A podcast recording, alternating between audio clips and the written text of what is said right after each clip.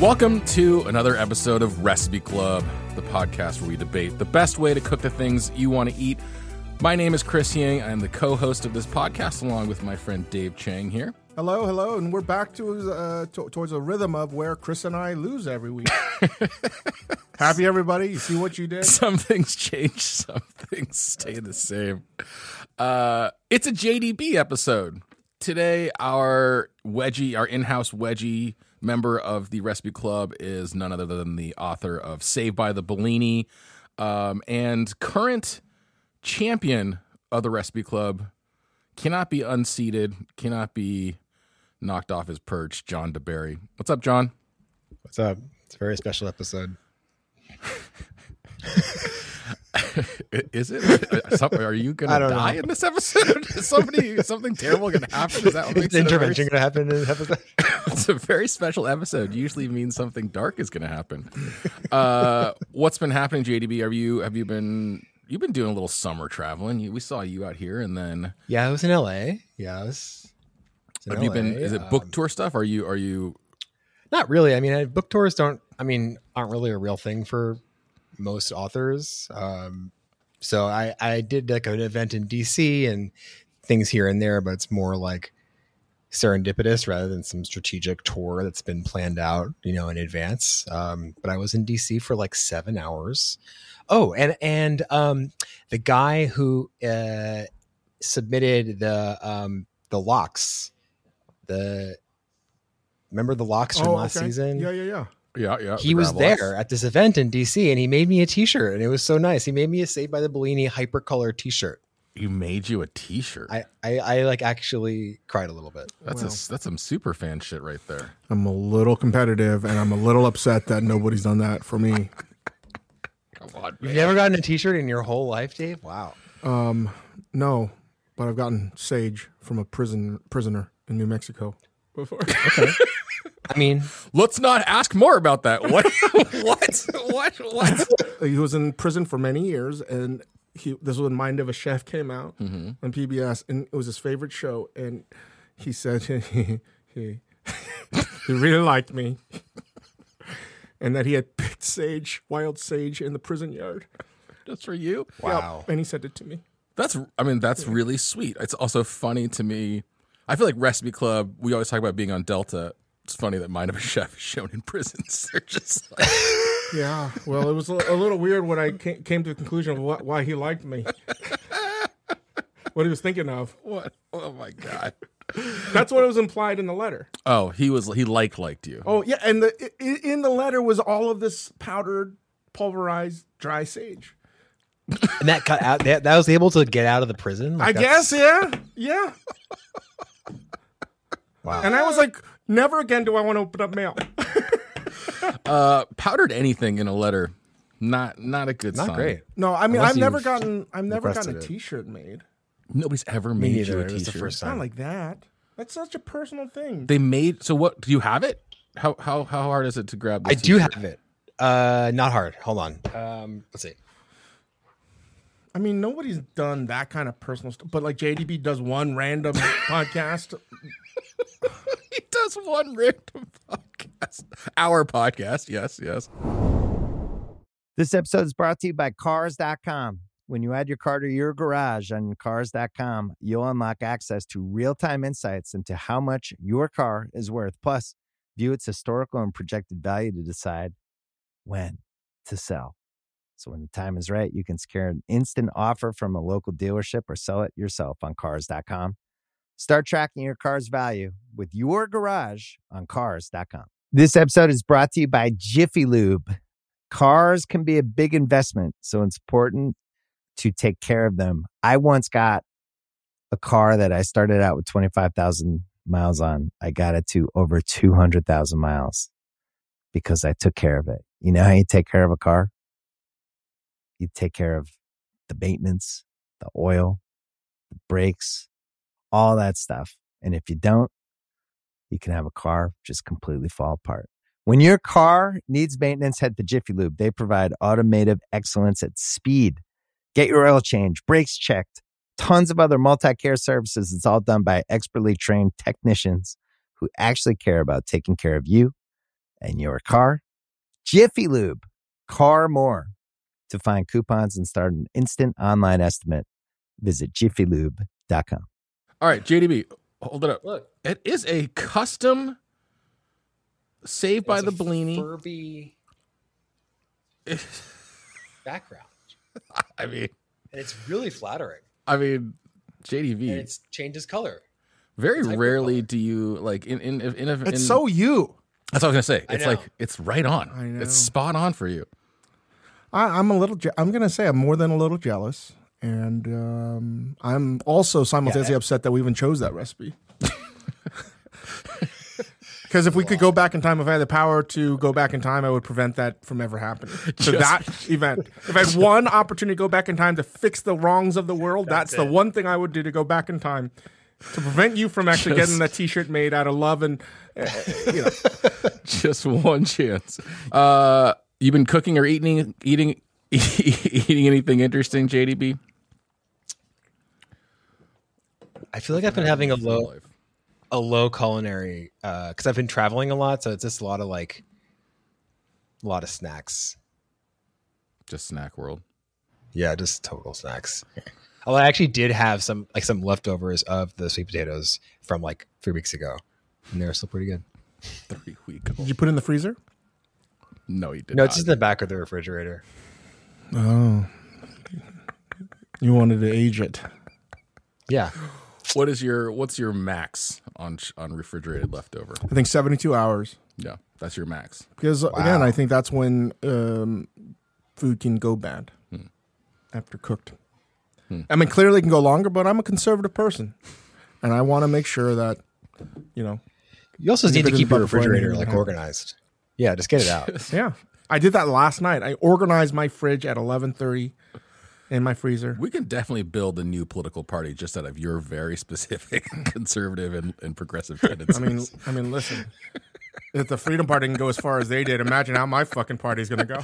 Social progressive, refrigerator conservative. Just very conservative about food safety. We are not here to talk about anybody dying from eating things that are too old, or time travel. Although I'm sure with these two nerds, it's going to come up at least one time. Call us nerd. Speaking of time travel, Star Trek: First Contact. Whoa! I called it. See, because it was time travel. Because we know. Who's the actor that created faster than light speed? When they go back in time. Yeah, when they go back in time, First Contact. Oh, you mean James Cromwell? James Cromwell. I was so happy to see him in that role. He's in so much Star Trek, actually. He was in a couple episodes in the third season of TNG. He was he's usually a cop. He's around. This is That'll Do Pig? This is Babe? James Cromwell? Yes. Is that who we're talking about? Yes. Okay. And he usually plays a cop, like in LA Confidential. Also solid flick. And this is the first time where he played somebody that wasn't the stern. If you haven't seen First Contact, you should do so, number one. Right? It's a great Star Trek movie. Number two, it's probably the best Star Trek movie. I'm just getting what I deserve. Although the one with the whales is really good with Shatner. The whales, the Free Willy one, that was pretty good. What is that? That's another time travel one, isn't it? Yeah, it's time travel. It is. Maybe this is okay. Welcome to Time Travel Club. We have lost. Let's get the data from Spotify. We lost 99% of all listeners 5 seconds ago. This is the podcast where we debate the best way to travel through time. No, we are here to talk about our theme ingredient for this episode of Recipe Club. We have gathered here together to discuss sweet potatoes, the tuber of American origin, the orange fleshed, sometimes purple, sometimes white fleshed sweet, starchy superfood known as the sweet potato. JDB, I don't remember. Was this high up on your draft list? Is this a favorite of yours? What's your vibe on sweet potatoes? I don't know where it was on my draft list. I actually love sweet potatoes, so it might have been towards the top. But I have been eating sweet potatoes pretty enthusiastically for probably 10 years. I had a keto phase in 2012, and it was pretty rough. But that's one of the things that lasted from that was enjoying a good sweet potato every once in a while. Not keto, sorry, paleo. I had a paleo phase, even worse, better. I don't know what's better, but that's the remnant was sweet potatoes. As I was thinking, preparing for this episode and thinking about sweet potatoes and what to say about them, all I could come up with is, I don't think I really like them. I think I like a few, but I think sweet potato fries, yucko. Yeah, fries are garbage. Sweet potato fries. Again, are like I don't know those people in my life that cheese sweet potato fries. In fact, I think Hugo ate them once at a restaurant, and I made sure to edit that out of his life. Much like I'm trying to do with baseball, right? Wait. I mean, like, I'm doing my best to make sure Hugo will not play baseball. By denying the sport's existence? Yeah. Because I don't want to watch Little League Baseball. Oh, that does seem like it's going to suck. Ass. It's the worst. I feel bad for all the parents that have to lie that they like to do it. They fucking hate it. Yeah. So, no, same thing with sweet potato. I don't want to have sweet potato fries in my life. Mm. I'm counting on my children's natural lack of athletic ability to keep them from playing sports. But sweet potato. But you like it generally. This is going to get me in trouble with the Koreans, but kogoma, like roasted sweet potato, is such a thing. They eat it. They wrap it in, not always in foil, but it's cooked in embers a lot of times, or like it's sold like it's a chocolate bar. Yes. And I don't like it like that. And it can be good. It can be naturally sweet, but sometimes I'm like, well, you know, we have processed sugar that I can use. It is not. I when it is tried to pass off either that's where I don't like sweet potato. I don't trust it because it's got a foot in both worlds. It's served to me both as a savory thing and as a sweet thing, and I'm like, you are neither. You are just in this in-between purgatory of semi-sweet, semi-savory. So I don't. That's why I don't dig with the sweet potato fries. I do like that. I will say one of the few things I like is a whole sweet potato. I do like the like yaki imo or whatever. Yeah, but the Japanese or the Korean goguma, like I don't remember the name in Japanese. But like when I just came back from Taiwan, you know, it was a bummer for me because I always check out convenience stores, and Taipei has so many 7-Elevens. I was really bummed that they have a roasted sweet potato section. I was like, that's such wasted real estate. It's true. It could have been anything. It is true. Like, I feel a little bit with the roasted sweet potato like it's figs on a plate. I'm like, do fucking something, okay? I like it in like a camping context. If you're just you throw them in there and you eat them, they're a good little treat. But I agree. When my mom would be like, "Here's some roasted sweet potato," and I'd be like, "I don't want that." She's like, "You can dip it in sugar," and I was like, "Or I could just eat some candy." Yeah, just eat a dip it in sugar. Bar. That's not a thing. I mean, that's how my grandmother ate her potatoes, sugar and butter. Sugar and butter, right? Like potatoes, regular potatoes. And sugar were like a sign of extraordinary privilege and wealth post-war. Yeah. But she would eat sweet potatoes, or she would eat regular potatoes with sugar and butter. Idaho potatoes, roast them. And she would always do sweet potatoes too, but she loved adding sugar and butter to her potatoes. That was her thing, and I think that was a thing for a lot of Koreans. Yeah. That's super interesting. I think. I mean, you're taking this, like the basis staple food and making it into a treat. Or you know, they're you know, maybe Koreans don't realize that it's going to turn into sugar in your belly anyway. It's just pre-sugar. There are 692 million results if you Google sweet potato recipes, and basically all of them are for baked or roasted sweet potatoes. I think that is more or less true. This is the sort of number one way in which it is eaten. But JDB, it sounds like you are, of the three of us, the biggest sweet potato fan. So how do they factor into your lives over the past 10 years? Please don't tell me you just bite them raw. No. If I actually buy a bunch of sweet potatoes and I soak them, I wash them, and then I wrap them in a wet paper towel. I microwave them for 5 minutes. Do the whole batch and then throw them in the freezer. And then when I want like lunch or something, I'll just pull one out and just like microwave it. And then there you go. Usually in the winter, it's like more of a winter thing for me, but that's like a very standard lunch. Sweet potatoes are a staple food through a lot of the Americas. They have spread, I think, from Peru is where the first sweet potato was cultivated or documented. It traveled by raft, it seems like, to Hawaii and New Zealand. It was brought by... The yam came from Africa, though, right? The yam is native to Africa, but the sweet potato was brought to Africa by the slave trade and started to displace the yam a bit as one of the staple foods. The yam traveled through Asia, went from China to Japan and Korea.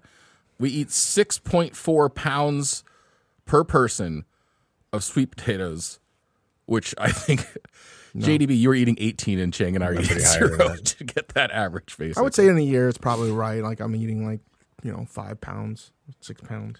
Like 5 potatoes, basically, worth of potatoes, sweet potato. Yeah, and usually that's because it's a braise and something else. Or I've been doing some meal planning stuff too, and I put them in stuff as I try to eat healthier. But it's not like I'm always like, oh shit, I got to eat these last bites of goddamn sweet potatoes. It's not something I'm looking forward to. It's like, can I douse this in chili crunch or hot sauce? Give it something other than this cloying, pasty, sweet thing. The texture is not right. It's not the starch content of a regular potato. Maybe if you microwave it, then freeze it, and then microwave it again, the texture will be right. If you ever put sweet potato gnocchis on the menu, no, thank you. Dude, I mean, no, thank you. I'm good. Jesus fucking Christ! That's all I got. Sweet potato gnocchi.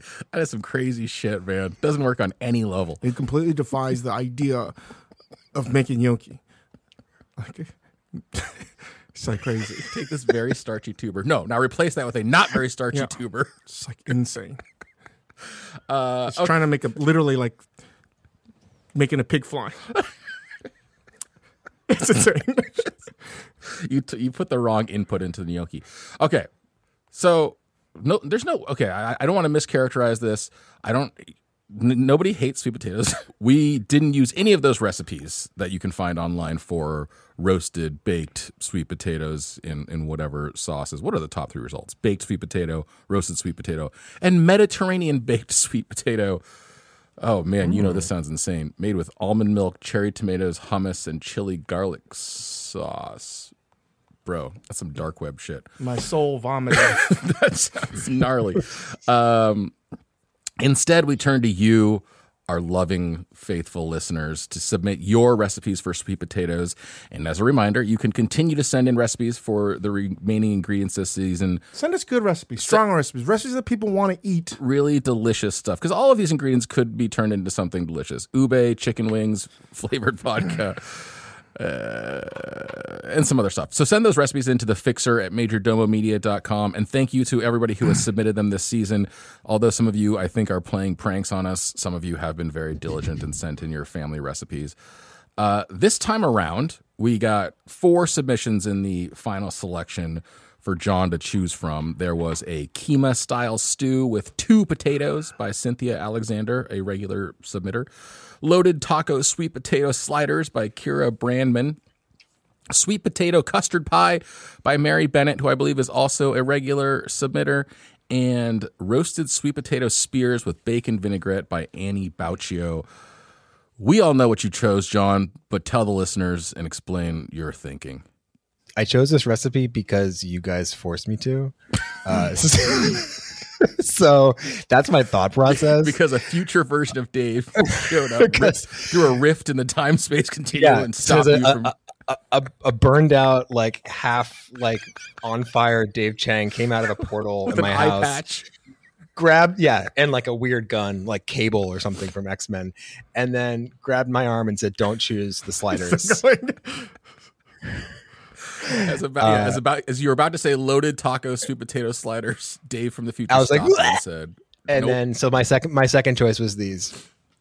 So I didn't want to do savory again. I didn't want to do sweet again.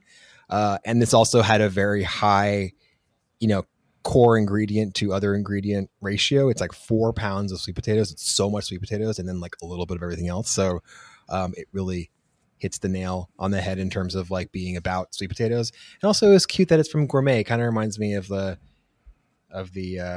binder my mom made. So it has like a sentimentality to it. Hi, my name is Annie, and this is my recipe for roasted sweet potato spears with bacon vinaigrette. I got it from Gourmet Magazine. I'm a lover of all things food writing, so food magazines, cookbooks, and for years maintained a subscription to Gourmet Magazine. We were heading up north to have a family Thanksgiving with a whole bunch of people where really the main event was the turkeys.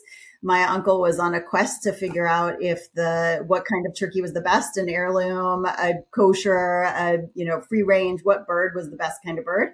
And so he had bought a bunch of turkeys, and I was just looking for side dishes and ways to support him. And this was a recipe that did not involve sugar at the dinner table. and seemed like a good choice. So I'm a big oven bacon maker. I don't really usually like to make bacon on the stovetop, but for this one I do because it's a like chop up the bacon and do it that way. And I cook the bacon pretty low. I don't like it to get overly crispy. I like to strain the oil after it comes out of the pan. So I'll leave it on the side.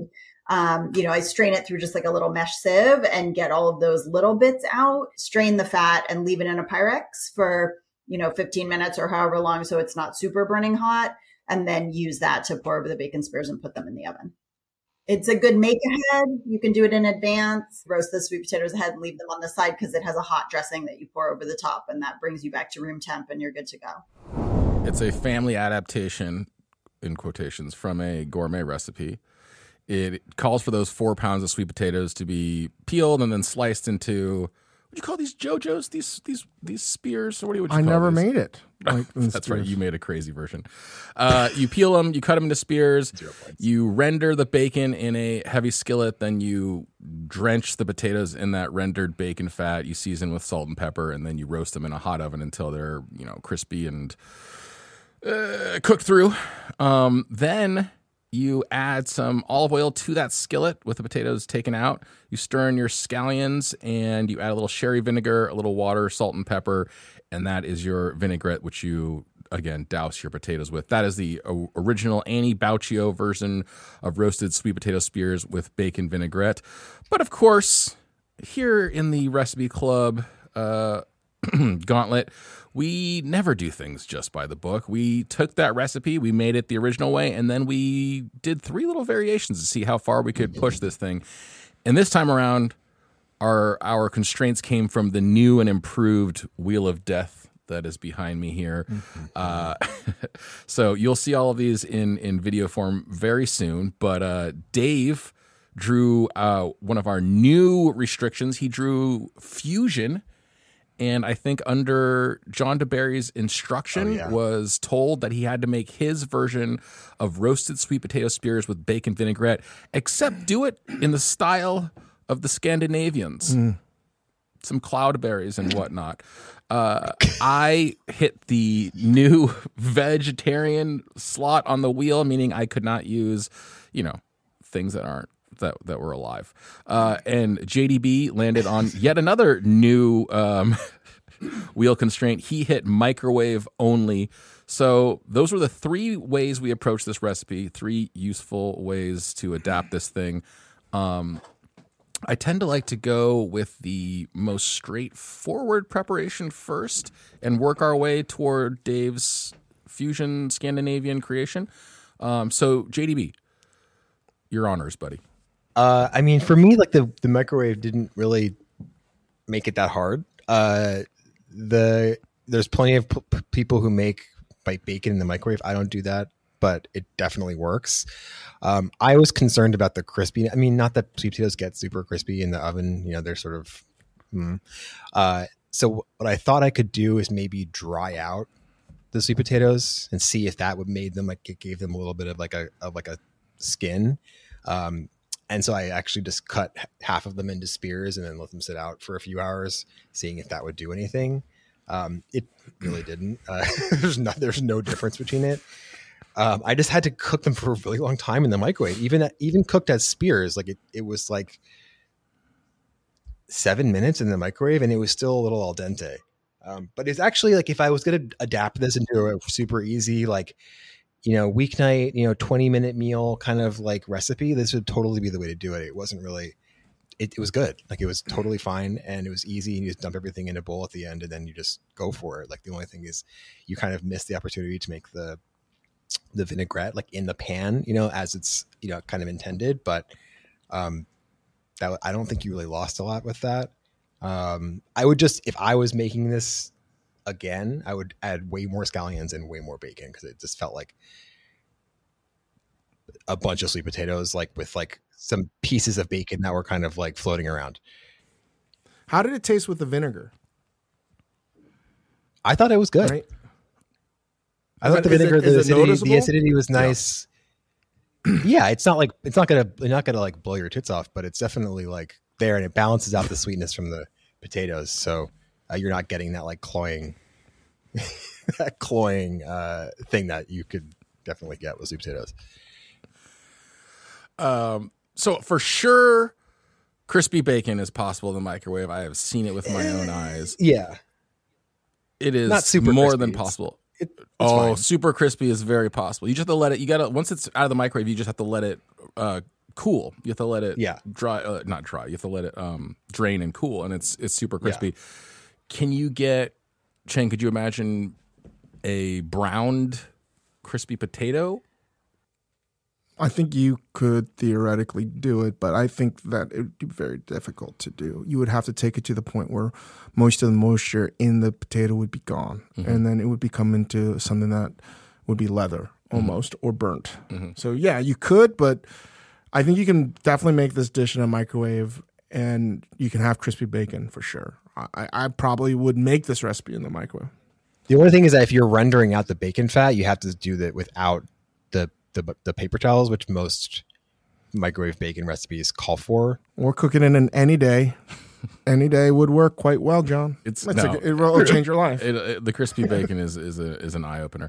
Okay, so the microwave only was pretty straightforward. The only thing you maybe sacrificed is some crispy sweet potato-ness.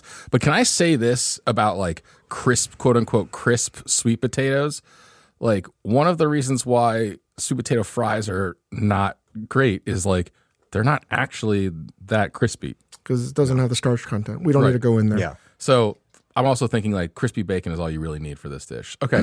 I will go next. I drew vegetarian, posing the obvious problem of bacon vinaigrette. So as has happened a few times this season when I've drawn vegan or vegetarian, I was trying to find some kind of smoky, savory substitute that was not. I didn't want to do vegetarian bacon. I don't want to do just like whatever straight, you know, commercial substitution. So I went with chipotle peppers. Instead of going, you know, I think other times I've turned to some other sources of smokiness.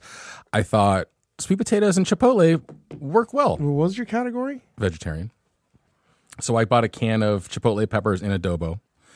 I used some of that adobo sauce for my vinaigrette, but when it came to actually cooking the potatoes, I was fortunate that John gave me vegetarian and not vegan because I still wanted some of that kind of like animal-based fat richness. So I knew I was going to do mine in an air fryer. So I sliced mine into wedges. Mm-hmm. I melted some ghee in my any day bowl because I didn't want a lot of milk solids that might burn in my air fryer because that thing torches everything. Tossed it with salt and pepper and ghee, put it into the air fryer. Let those get, you know, browned and again, not crispy, but, you know, roasty. And then I took that same little any day bowl. I added the olive oil to that. I stopped paying attention to instructions. I'm not sure if this is what it said, but I put some olive oil with my residual ghee. I put a bunch of chopped scallion whites into there. Microwave that for 45 seconds or a minute. Added sherry vinegar. I did add a tiny bit of sugar to it because I think maybe used a little bit of a heavy hand with the vinegar and a little salt to that. And like I said, the chipotle adobo for the, you know, smokiness. And I made a vinaigrette with the chipotle peppers and I tossed all of that with the potatoes. Clever move with chipotle peppers. So you're not tasting anything that's sweet potato. Well done. Here's what I'll say. I think the point of the bacon is also similarly that you don't have to taste the sweet potato. Yeah. I will say in the original recipe, one thing that was confusing to me is like you use all the rendered bacon fat to cook the sweet potatoes and then use olive oil for the vinaigrette. Whereas I feel like you want at least some of just like pure bacon fat for your vinaigrette too. But anyway, it was not bacony, obviously, but it was super, super satisfying. It was very rich. It didn't taste vegan to me. You know, it wasn't vegan. It was vegetarian. And then just for like the sort of crispiness, I just to see what would happen, I crushed up some tortilla chips and sprinkled those on top, and they were getting saturated with like smoked the joint, and you're like, I'm fucking hungry.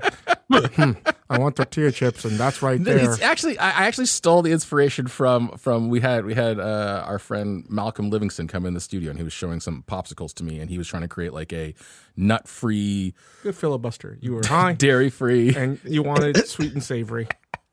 And he had used, anyway, he made these like chocolate ice cream pops with like tortillas as the crunchy bits. And I was like, that's what Malcolm Livingston, bro.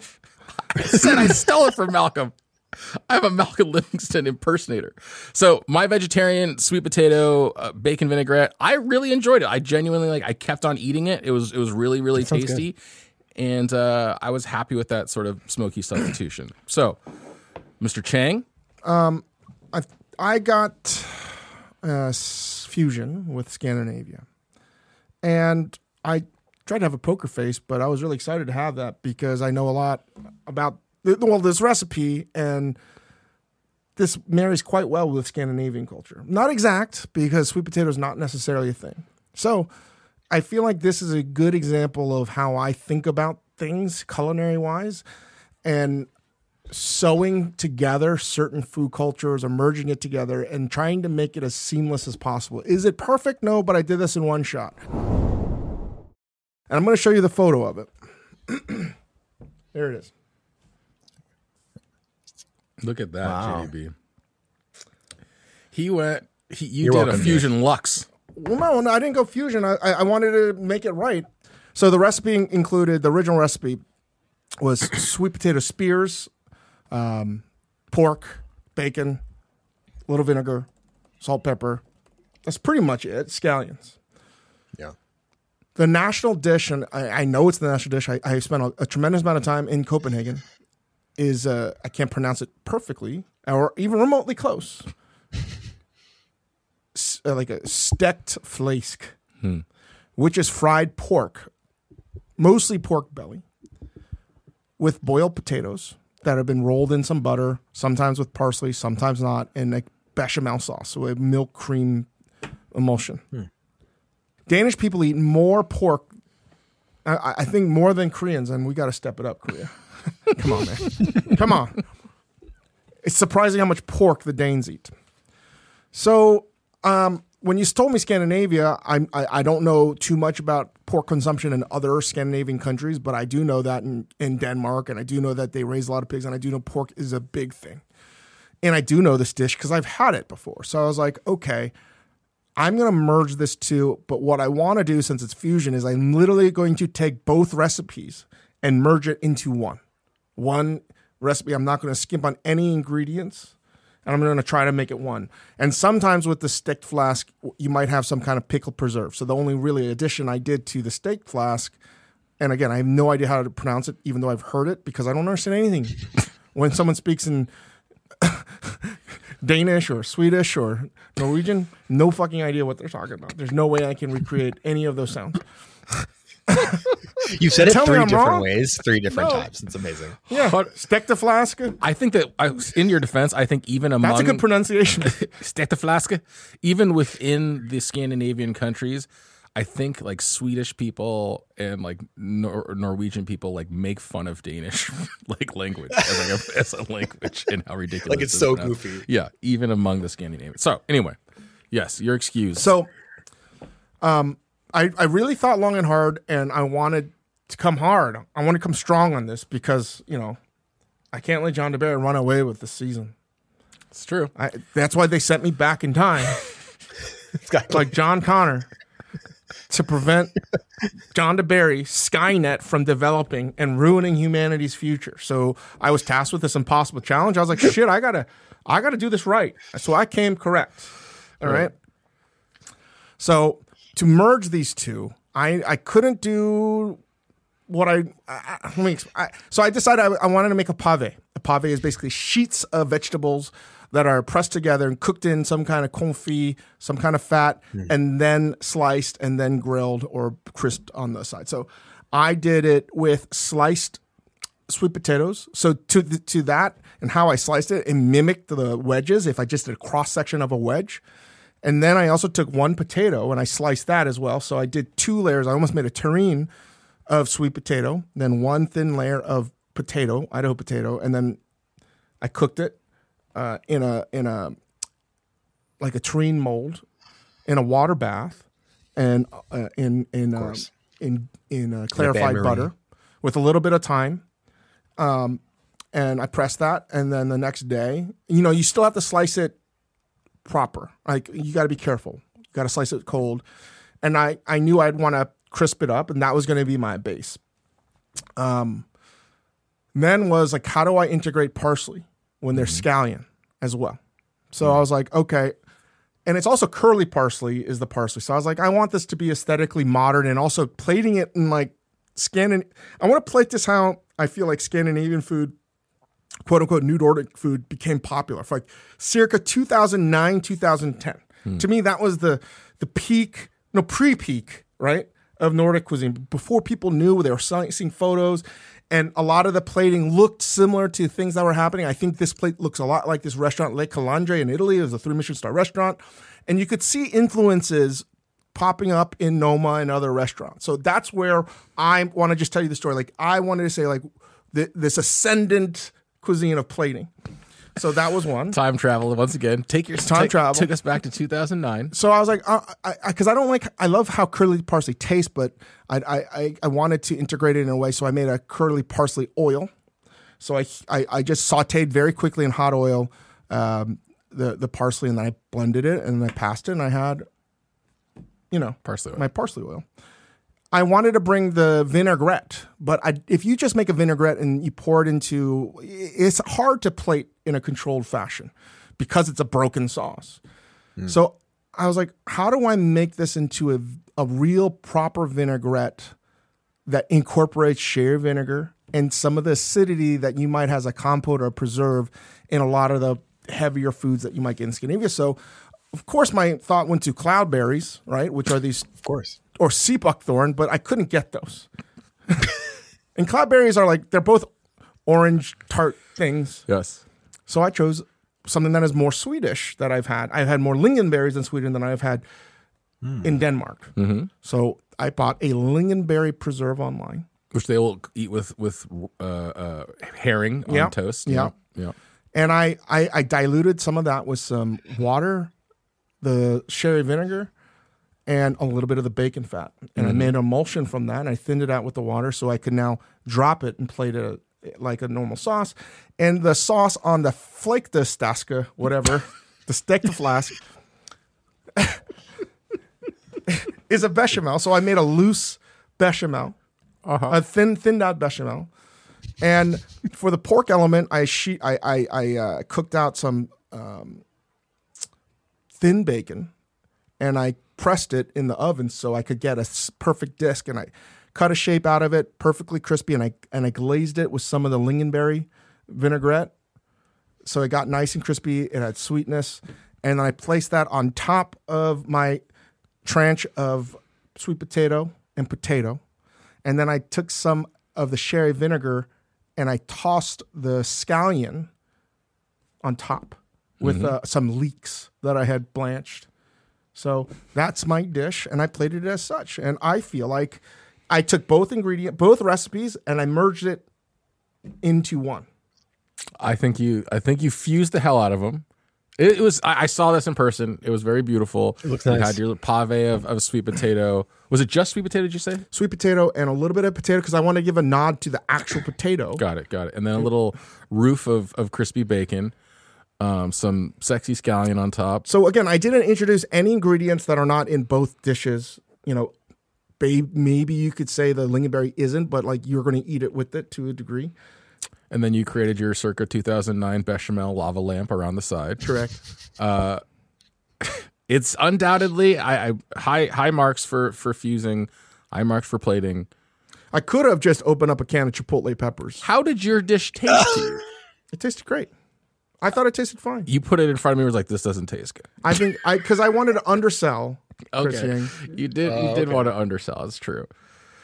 It was a tremendous amount of effort. The attack on the Chipotle notwithstanding, I did see this guy. He was very proud to come in with his right. I don't know. I'm just sitting here catching strays. Listen, now that we don't have to grade ourselves, that's just a softball to the judges over there. Motherfucker just like was light on the adobo sauce on the can. That's pretty much the only thing he... Listen, I got a vegetarian in the booth that better be coming with me on this one. He was, I will say, a very adorable moment was You made like a whole terrine like of the pave right at home, and he came in, but just with like a single portion wrapped in a little saran wrap. He's like, "Look what I got!" And I was like, "What is that little brick of potato?" I thought it was very clever. If I have to pat myself on the back to do exactly. a pave, it was a classic technique. It was a nice Scando fusion with I don't know, what would you call this? Americana, sweet potato with bacon vinaigrette, French. Who knows? Okay, so that was the three methods that the three directions we took this recipe from Annie Bauccio, the microwave for JDB, vegetarian for myself, and a little trip to 2009 Copenhagen with Dave. And now we arrive at the competitive portion of the show where the producers in the booth today, we have Corey, Yuno, and Victoria, who are going to be deliberating the winner, the first, second, and third place for this. You included the point system here. So the way that we've been doing this is first place is worth 10 points, second place is worth 9 points, and third place is worth 8 points.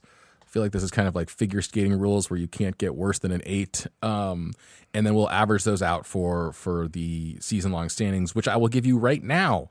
In first place with an average score of 9.67, which basically means he always wins, is John deBary. In second place with 9.17, again, averaging above second place, is Dave Chang. A three-way tie for third between Priya, Brian, and Rachel at 9 points. Is that right? And pulling up the caboose is yours truly with a score of that was so offensive. 8.69. That's me. All is right in the world. 8.69. Last place, nice. Chris.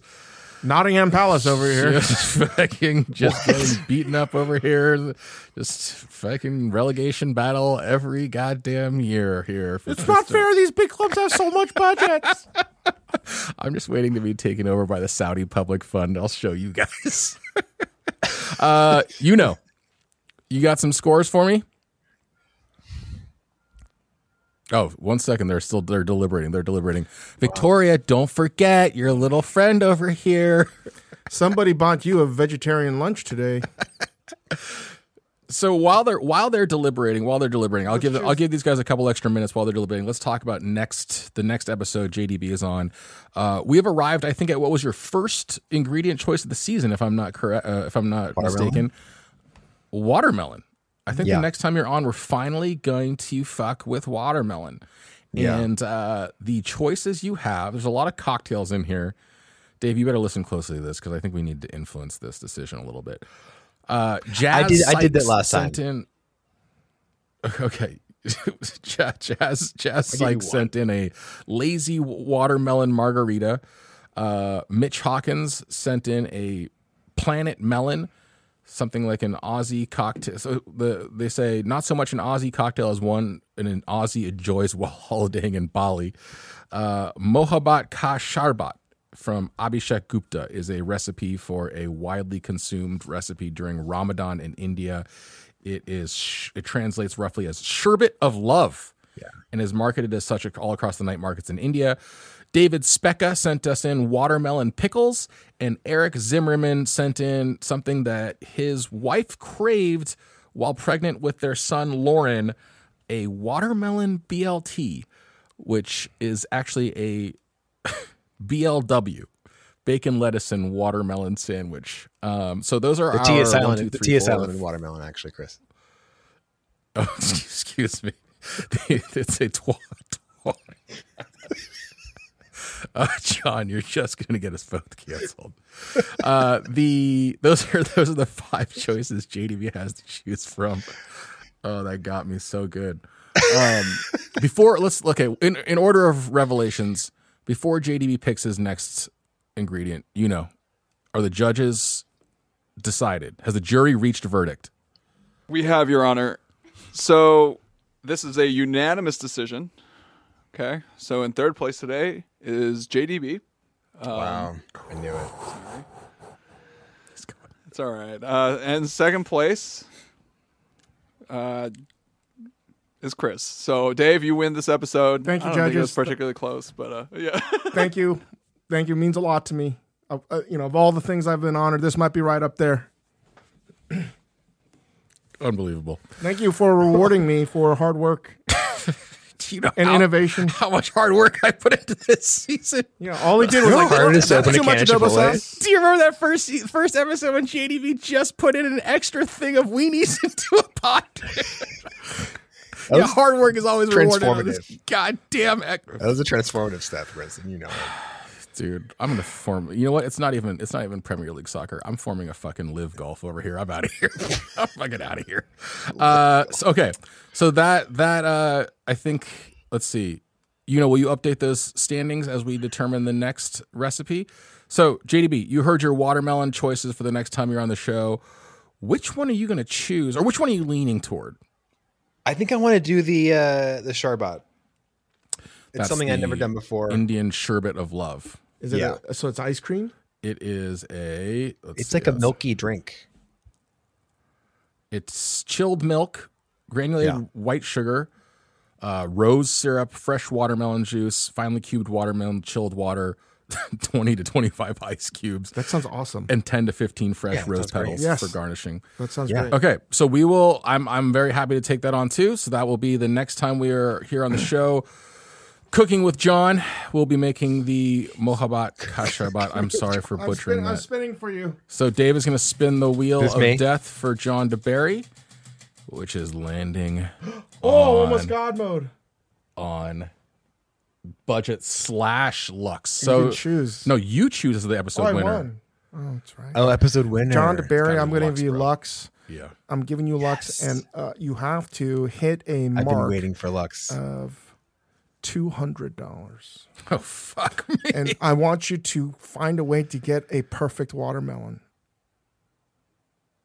$200. Get a perfect watermelon. Well, like whatever it is, I'll just get one of those perfect watermelons from Japan that costs like $1,000. Yeah, that's what I mean. Like in the shape of a square. Yeah.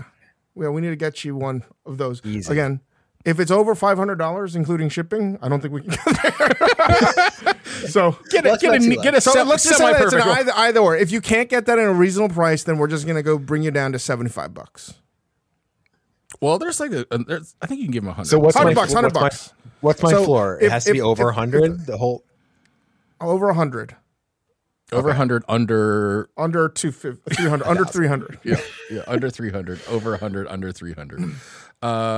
And you're not. This is a Ramadan treat. So this is the thematic. This is you. All right, Dave is spinning for his restriction. Download. Under 20 minutes, just the Dave Chang special, just the everyday Dave Chang special. I mean, honestly, normal. There's still a chance for you to make some decisions with my spin here. All right, here we go. My spin. Big spin. Big time. Oh, double taxation. Fun. All right, pick two restrictions for me, Dave. Wow. Fusion. Oh, my God. And handmade. All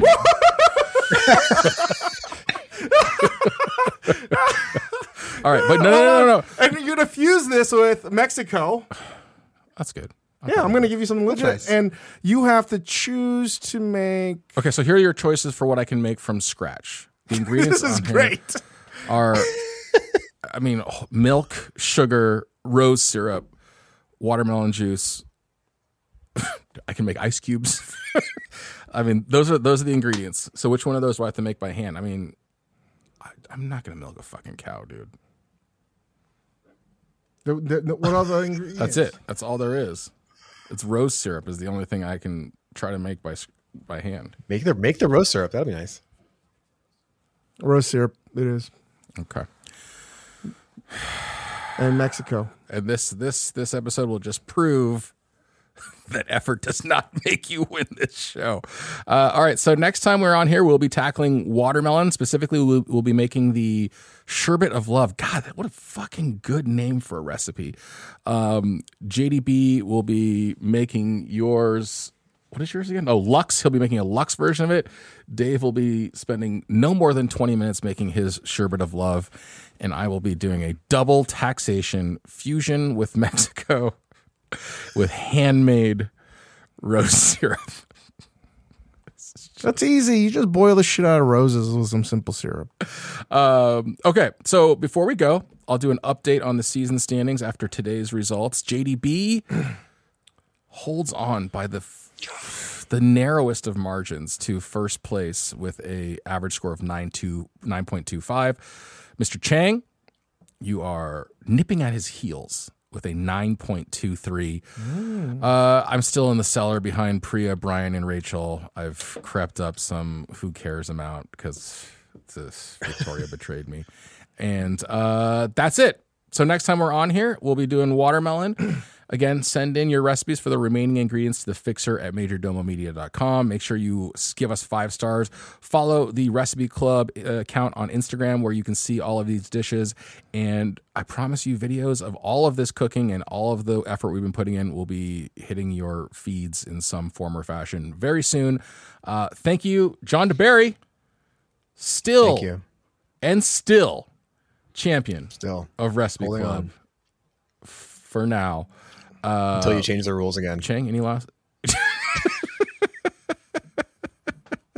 And I will say thank you again to Annie Bauccio for sending in the recipe this week. And thank you to our marvelous judges. You guys are great. We love you. Thank you for being so just and wise. The dude bought all of our judges lunch before they started, just FYI. Just for everybody's information here. He definitely bought them all lunch before we started recording. So, just something for you all to ponder at home. I mean, maybe that's what you think when you try to do something altruistic, that it's always self-motivated, but that's not everybody else, Chris. Okay. Thanks, John. Thank you.